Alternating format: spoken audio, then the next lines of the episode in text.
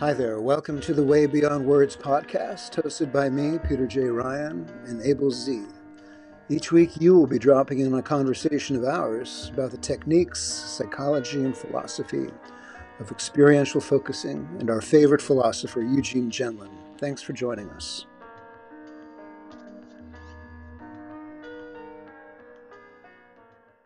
We agreed that we would try to understand something we find mysterious, which is what is this person who's lashing out, who's engaging in this social nonviolence, this social violence? What are they experiencing? And we both felt that it seems mysterious that we're kind of kind of closed off from that experience. And we agreed that we're going to use focusing, both philosophically and technique wise, to find this out, see what we find. Yeah, yeah.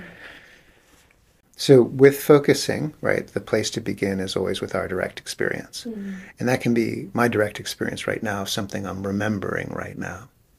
Not what I felt back then, but what I feel right now about remembering it. So, I wonder if you can imagine some time where you were subjected to that kind of lashing out and try to imagine what's your felt sense of what that person's experiencing, of what that person experienced kind of lashing out. I mean, I guess most of my personal lashing out about, you know, like my current ideology has to do with being queer. And a lot of the time when people are saying, you know, reactive stuff about queer people, it, it it's a sense of them needing to be protected from sexual harm. And that's where their fear is coming from. And feeling like something that they don't understand isn't safe because it might sexually harm them. Or in their past, maybe they were sexually harmed. Or they're genuinely, but mistakenly trying to protect their children from sexual harm, like they may have experienced. Right. Yeah, it turns into this kind of like heroic mm-hmm. protectiveness mm-hmm. that they feel is righteous. Heroic, righteous protectiveness. Oh, yeah, totally. Totally. Yeah when we were quiet there, I had a um, a disturbing a thought that really troubled me, and um, it it felt kind of cold, like right underneath my middle of my solar plexus, like a cold, like a cold fishing weight, like deep, deep mm. in the sea or something, and the feeling was, and I don't know how it popped in, but I'm not sure what it relates to, but having been the object of um, such fury and having grown up with that sort of thing, I imagined what the other person was doing when they were, you know, attacking me. And I had the thought or the feeling, the felt sense that cold fishing lure, deep cold fishing weight down at the bottom of the sea, like this plumb weight is something like the cold feeling of something like they're not seeing me at all, but I'm going to be hurt.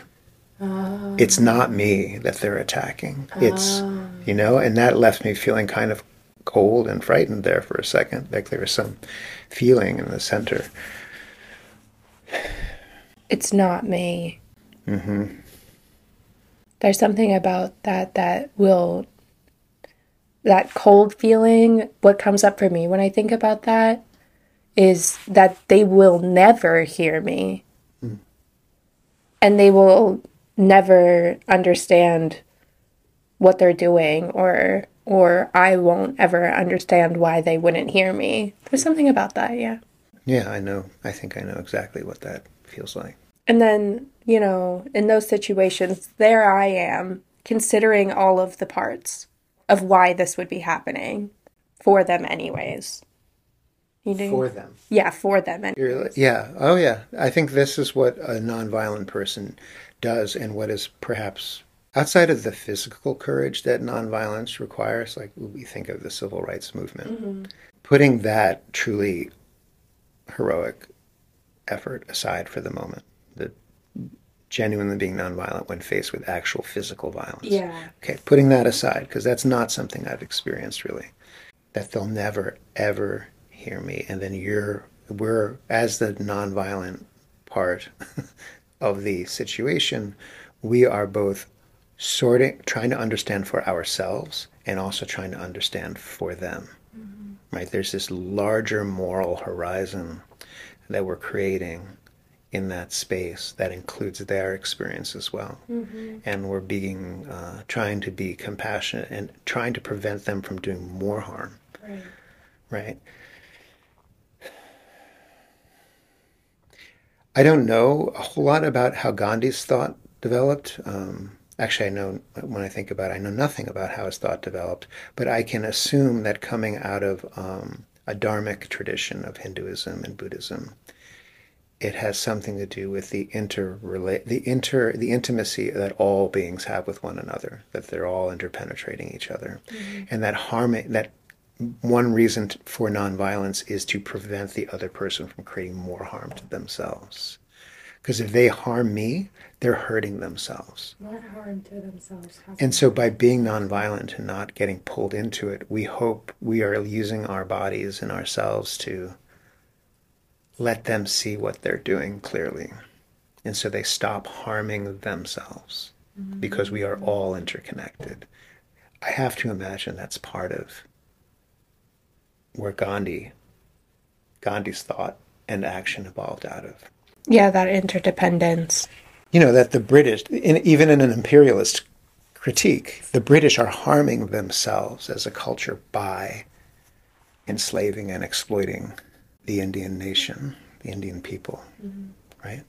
So, can I hang in there long enough while I'm being screamed at and not react and just trust that at some point this other person will recognize the harm they're doing to themselves?